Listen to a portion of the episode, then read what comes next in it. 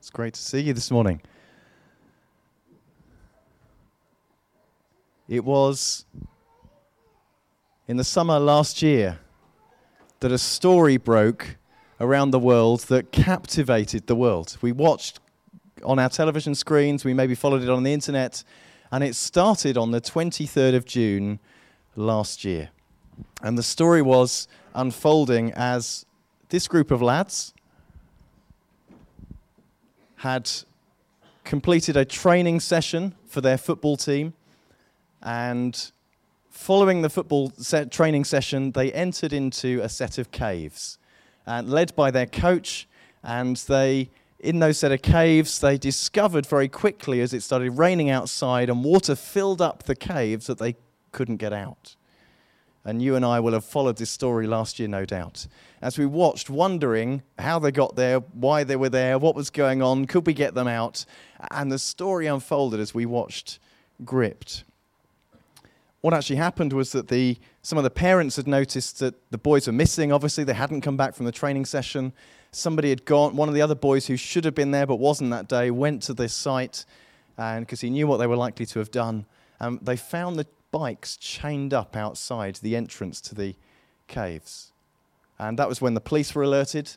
Um, some of the police happened to know a British diver who lives in Thailand who was very familiar with this cave complex, brought him on board. He was planning to go the next day anyway, and they brought him on board, and he recommended straight away that they contacted the uh, British uh, Cave Rescue Council.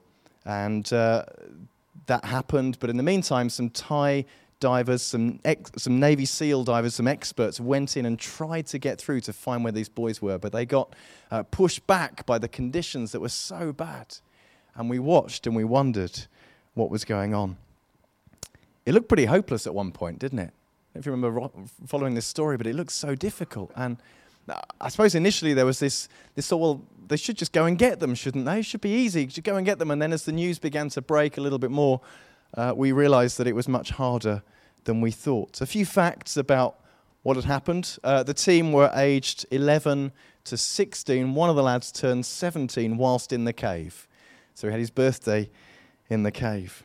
Uh, the coach was 25. And, and many of us will have thought, why on earth did they go in? Why do that? But apparently, there'd been many, many times before. And it was part of the team bonding experience and part of the initiation. that new members of the team kind of came on board and got involved. And they'd been many times before. So this wasn't something that they um, necessarily were unf- unfamiliar with. There was a sign outside the cave entrance that said that you weren't to enter between July and October, November time because of the risk of flooding. But this was June. So they should have been okay. But the rains that year, last year, came early. And so the lads went in and couldn't get out, as we know. In the end, there was a rescue effort that involved over 10,000 people to get these boys out. Over 100 divers, loads of rescue workers, 100 government agencies, 900 police officers, 2,000 soldiers, 10 police helicopters, 7 police ambulances, uh, 700 diving cylinders were involved, and over a billion litres of water were pumped out of the caves trying to rescue these lads. That's a huge amount of work, isn't it? And the conditions, you'll realize why I'm saying all this, because this, this leads brilliantly into the scripture that we're looking at today. Uh, the conditions were horrendous. Absolutely horrendous. The, the tunnels were, were long, they were flooded in several places. Uh, the part on the screen where it says narrow flooded passage, um, actually at, at, its minimum was down to 38 centimeters by 72, 15 inches by 28 inches. So narrow that a diver couldn't get through with a, an oxygen cylinder on, had to take it off uh, and push the cylinder through and then follow through themselves. Just so dangerous. We know, unfortunately, that one of the Navy SEALs died. Um, having dropped off some air canisters and on his way back, um, didn't make it, which is really sad. Visibility was zero. It was dangerous. It took six hours to go from uh, the towards the entrance through to where the boys were eventually found. Six hours by professional divers. And what I didn't realize was that there were strong currents. You don't expect strong currents, but they were battling all the way there against strong currents. On the way back, it only took five hours um, because the currents were going to, with them then rather than against them. It looks impossible. And all the time this is going on, uh, even when the boys had been found by two British uh, divers, uh, I think we've got a picture of them there. There we go. They're found, and uh, maybe the first time they've seen bright light for quite a while. They were they went in on the 23rd of June. This is on the 2nd of July. They were found, and uh, the British divers found them when they, they were laying some line for other divers to follow. These are part of the British Cave Rescue Team. And they were laying some line. They'd come to the end of the line, surfaced in this, this cave area. And uh, the first thing they do is they listen and they smell, apparently. Um, because they know that when there are people there, if they've been trapped in an environment, it's likely to be a bit stinky. And uh, so the British divers surfaced and smelt and went, Yep, there's people here, and found these lads sitting on a ledge. And you will have seen the pictures and, and, seen the video of them having this little conversation saying, How many of you are there? Uh, and there was, all of them were there still, all alive. And they reassured them that help was coming. They couldn't get them out there and then, but help was coming.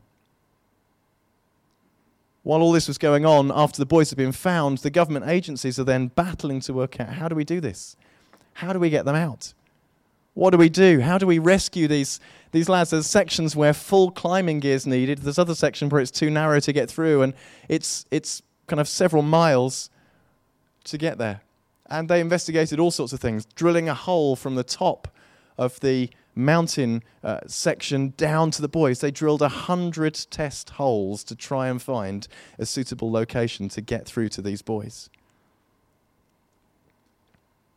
They pumped out over a billion gallons of water and still they were flooded. What on earth were they going to do? There were stories on the news about training these boys to dive. Could they maybe train them? But they discovered that wasn't going to be possible. And in the end, when they realized that the oxygen levels in the cave where the boys were was diminishing to a dangerous level, and when locals told them that from the 10th of July the caves were always flooded completely, they took action. On the 8th of July, they moved to rescue the boys. And divers were stationed along at key sections. There was a doctor with the boys and several divers. And, and the boys were sedated, given sort of anti panic medication, but actually it sedated them. And so they could be kind of packaged up almost, an oxygen tank with them, handles on their on their wetsuits. Uh, one of the lads was only 11. He'd had to have a face mask custom fitted, and they didn't know it was going to fit. Absolutely, really concerned that if this mask didn't fit, he wouldn't make it out because it's he'd just drown on the way out. But it did, and all these little obstacles needed to be overcome. And the divers would, would swim with a boy with them, trying to get them through until they got to the narrow part, and then they'd have to push the boy ahead of them and follow after them uh, through these incredibly narrow passages. So dangerous, so challenging. And we heard the news that one by one the boys had got out. They'd been sedated for f- about 45 minutes, then they'd surface in the next bit, and they'd be carried along and then resedated and put into the next section. Just incredible what was going on under the ground as we were watching on the news day by day. And then finally, the news came on the 10th of July that the last four, including the coach, were out. Three hours after the boys were out, with the last Navy personnel leaving the cave, the entire rescue system collapsed. The pumps failed, and the caves began to flood three hours later. This is what one of the rescuers said. All of a sudden, a water pipe burst and the main pump stopped working. We really had to run from the third chamber to the entrance because the water level was rising quickly, 50 centimetres every 10 minutes.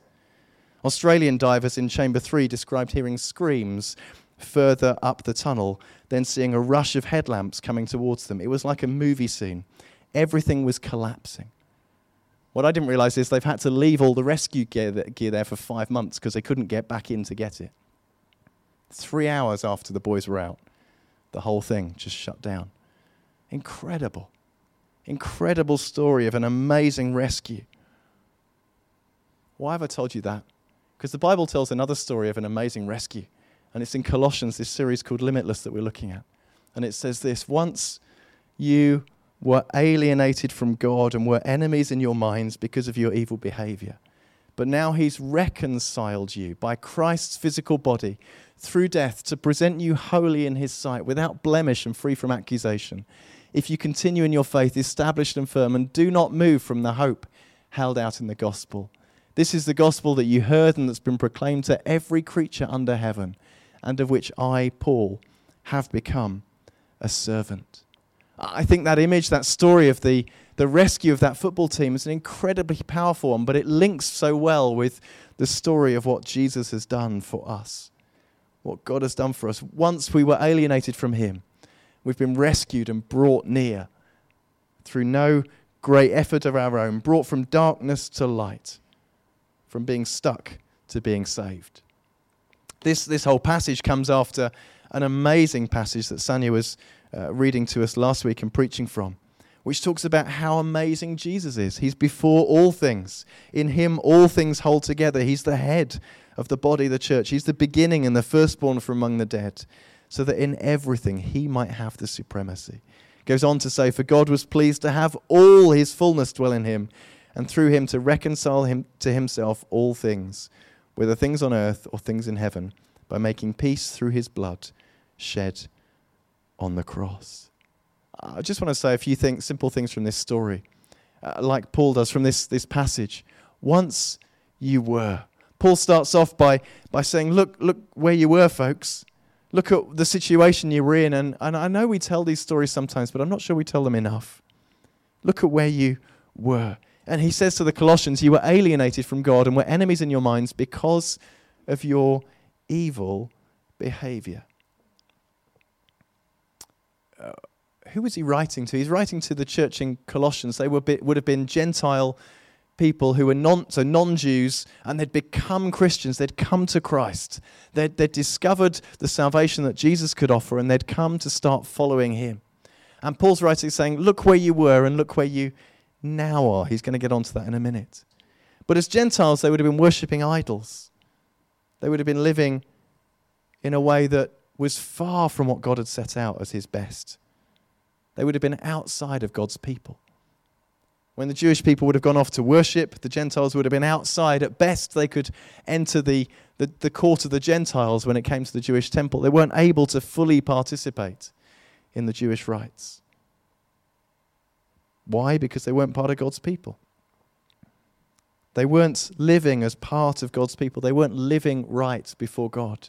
They were enemies of God's ways. And they weren't living on God's purpose.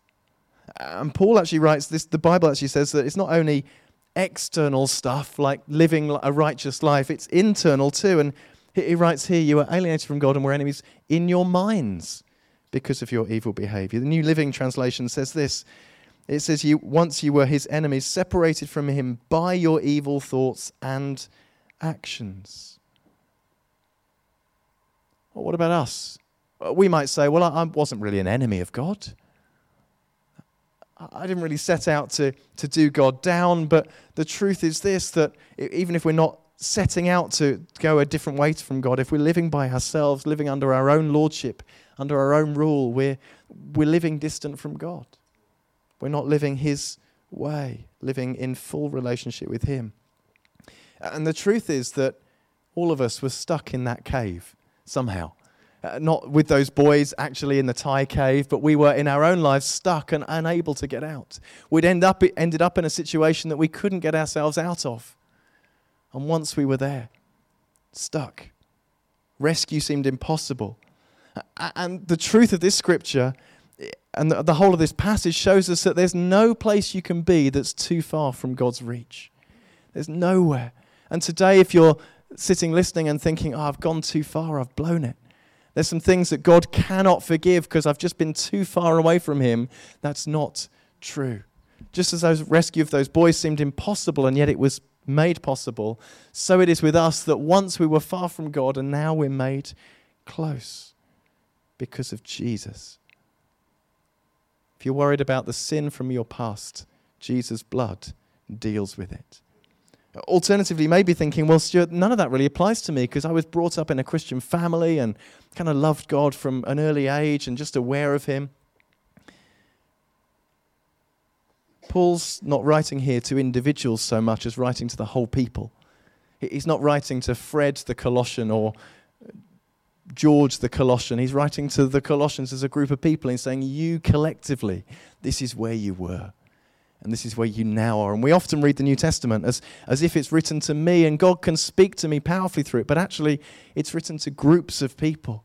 And Paul's writing to the whole group, and, uh, and you and I are part of this group of people. And we once were far from God, and He's brought us close because of His love. So it's not just an individual story that we're reading. But He doesn't just leave it there, He goes on to talk about where we are now. He goes on to say, Now He's reconciled you by Christ's physical body through death to present you holy in His sight, without blemish and free from accusation.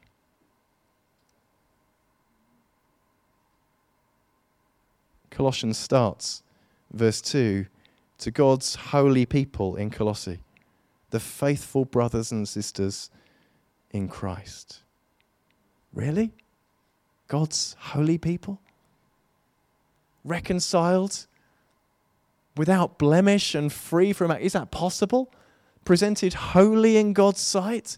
When we look at our own lives, when we look at our past, and we look at even our present, we think, how, how can I be presented holy in God's sight? He's unfailing. He uh, dwells in unapproachable light. And, and how can I come close to God? And yet, this is the truth of Scripture that because of Christ's death, we are made holy. We're reconciled. The relationship, that, that means that the relationship that wasn't possible with God now is. That's what the word reconciled means. We're put together again.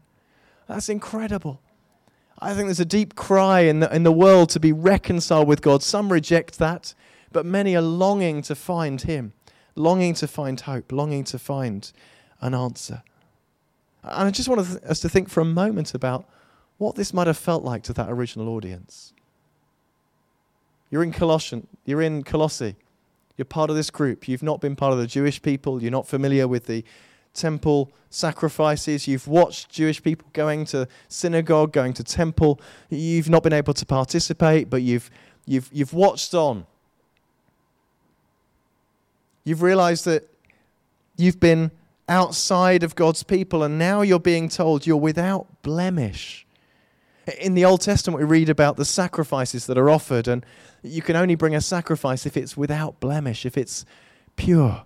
You, you can't bring the runt of the litter you can't bring the, mm, the, the, the goats that you wouldn't want to do anything else with. You know, just, oh, it's not mu- worth much. I'll, I'll take this sheep. It's a bit sad.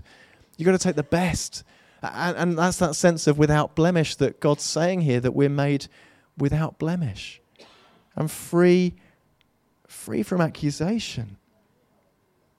Now, some of us are beset at times with a sense of accusation where you find yourself in a situation and all you hear is accusing voices. And, and you, you're reminded of your past, you're reminded of your present, you're reminded of failure.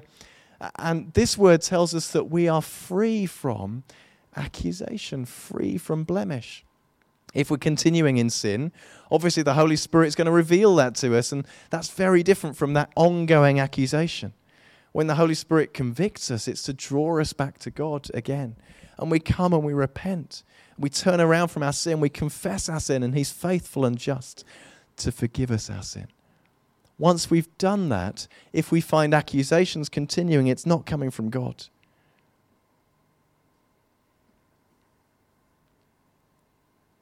So if you find yourself today tortured in your conscience, you can be free because Christ has set us free from all accusation and all blemish. How is that made possible? It's made possible through Jesus. Pure and simple. Paul just writes this. He writes, He's reconciled you by Christ's physical body through death to present you holy in His sight. Suppose my question at this stage is Will you be reconciled to God if you haven't yet? God's done His part, uh, but it does wait on a human response. I'm grateful that all those boys got out of the cave. But in terms of salvation and, and the story we're telling today, in the world today, it's a little bit like how the, the divers could have arrived with those boys and said, We're here to get you out. Would you come? And half of them have said, Well, we're not really sure, actually. We're quite like you here, not sure if I trust you, not sure if you're reliable. We're, we're kind of making a good go of it on our own. Thanks very much. We've survived this far. We'll be fine. Thank you very much. And sadly, some people turn away from God's offer of salvation. David Pawson, Bible teacher, describes it as if a life ring is thrown out to somebody to, to rescue them.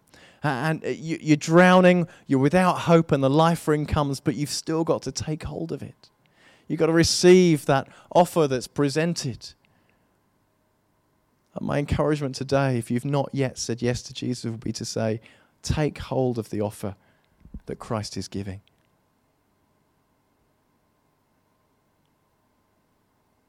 My encouragement to all of us is to think about how we're living. Are we living as those reconciled to God, without blemish and free from accusation? Or am I living hiding away from God?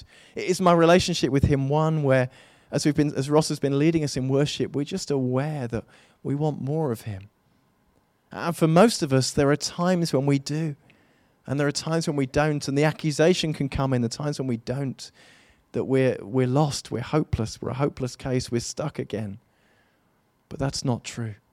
Christ is continuing to rescue us. He's continuing to help us. You know,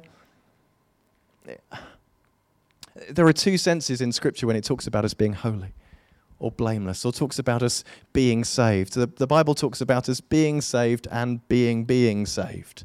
So there's a present reality where before God we've been set free, but yet we continue to work that out and walk that out in God.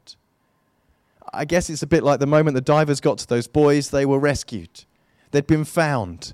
But there was a process of getting them out of the caves and out of the tunnels and out to the entrance where they were properly released. One day we will stand before Jesus without sin. One day we will stand without blemish. One day we will stand holy in his sight because of what Jesus has done. I'm looking forward to that day. In the meantime, we fail, we fall, we trip ourselves up, we choose to go away from God, and yet still, Christ's declaration over us, because we're in Christ, is that we're holy, therefore we should live as those who are holy. And there's this present but also future aspect. So, how do we live? Are we living as those who are still in the cave, or are we living as those who are reconciled? Thirdly,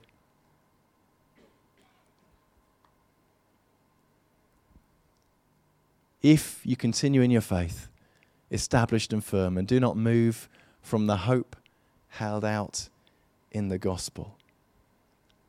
This letter that we're reading through that shows the scope of God's power and love and grace, uh, shows how amazing life with Jesus can be. Uh, Paul writes and says, All of this is possible if you continue in your faith. It's being written to a group of people who who are surrounded by false teachers, people with all sorts of different ideas, and, and like most of us, just a tendency to, to get tired at times. Circumstances come and, and we're thrown off course. As I said a moment ago, we trip ourselves up sometimes. There's a tendency to turn away, and Paul's writing saying, Don't give up, keep on going. Or you'll be rescued if you continue in your faith, established and firm, and don't move from the hope. So our faith is, on the one hand, already established and firm, but on the other, we mustn't lose it. We mustn't kind of let go of it. We must hold on to it and keep moving in it.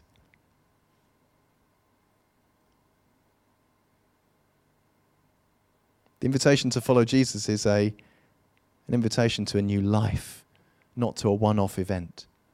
The invitation to walk with Jesus is an invitation to walk with him day by day by day. And in this huge hymn that Paul's writing, we see Jesus as supreme. He's amazing. He's all in all. All things have been created for him and by him. He's just amazing.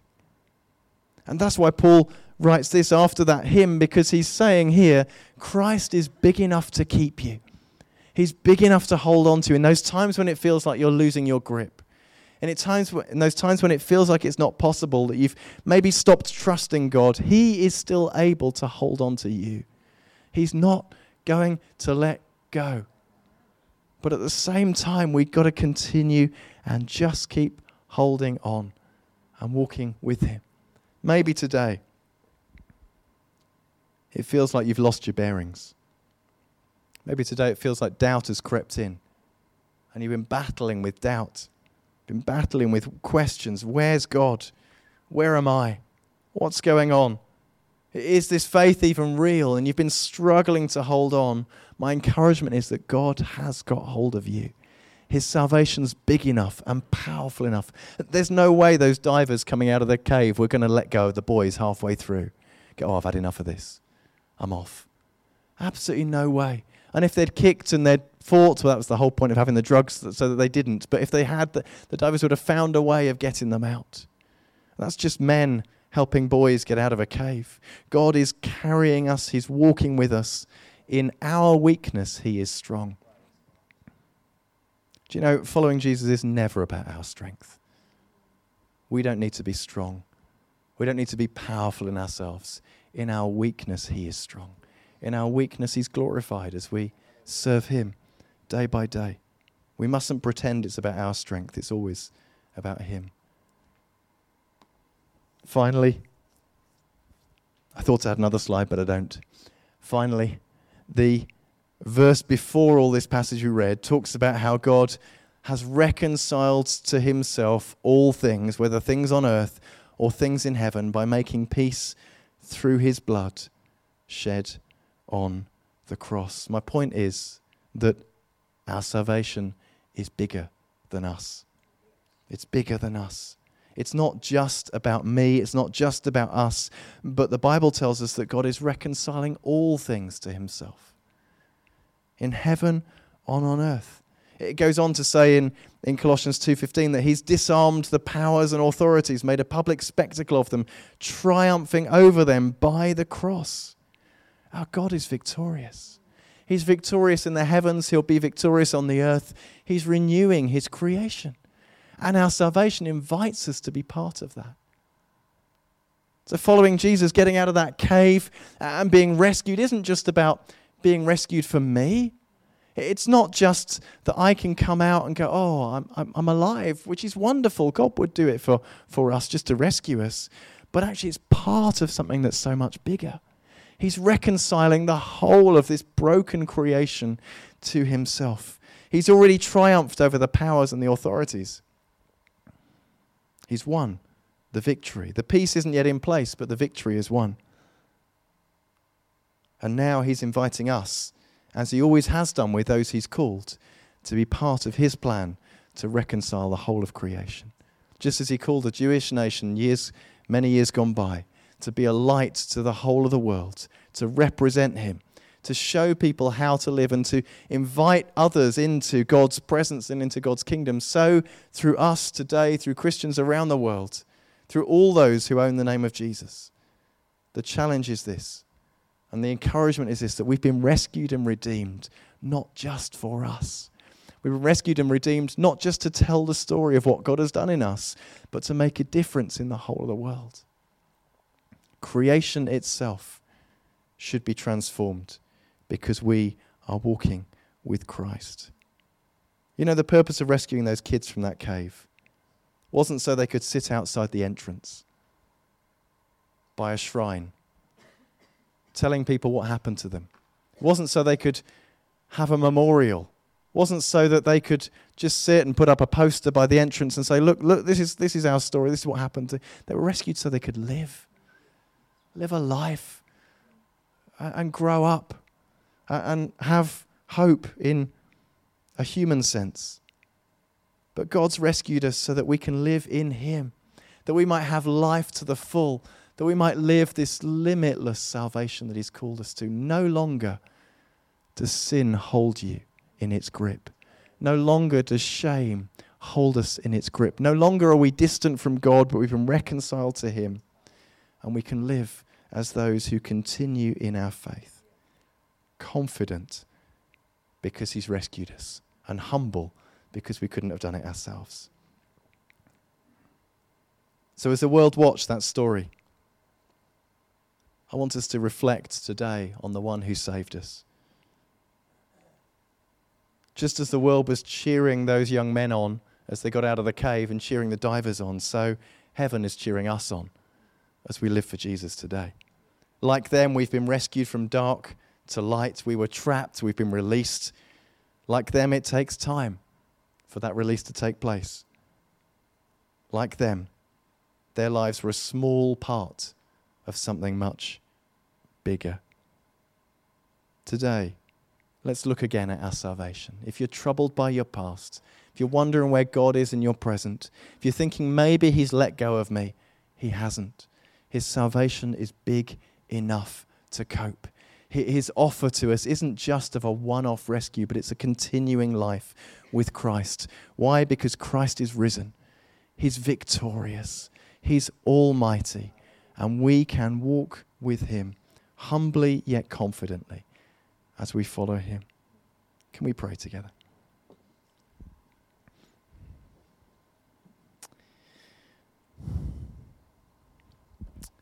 Lord, as we recognize our own need of you and our dependence on you, it's very easy for us to lose sight of you at points. Maybe like those lads come out of the cave, the water around us seems a bit murky, we wonder where we are, we've lost our bearings. We say, God, where are you? Have you still got hold of me? Have you still got me? I can't feel you. And Lord, the truth is this that, like those lads getting out of that cave, we were car- we're carried all along. We're carried along every step of the way. And I want to pray for every single person in this place today who may feel as though you're letting go, who may feel as though they've lost the sense of you. Lord, that they would, each one of us would be confident today that you've, you've still got us. As we read these words again, we would read about the power of salvation and know that you've not let us go that you're our Lord and our Savior and our King, and you are still reconciling us to, to you and restoring us, and you're still cleansing us. Lord, even though all those things have been declared over us, you're still outworking them in our lives. And we thank you that you've not let us go. But when it feels like you have, I pray you'd give us strength to continue trusting you day by day. Lord, for those who may not even know you yet, I pray, Lord, that today would be a day of salvation that if there's anyone here in this in the cave still that even as I'm praying now they would say Lord help me out of this cave. Only Jesus can. Forgive me rescue me. And Lord I thank you that as we pray a simple prayer like that as we recognizing actually the deeper reality that we're turning from living by ourselves to trusting you you reconcile us to yourself. You rescue us. You set us free Lord, I pray you do that today in all of our lives. In Jesus' name. Amen.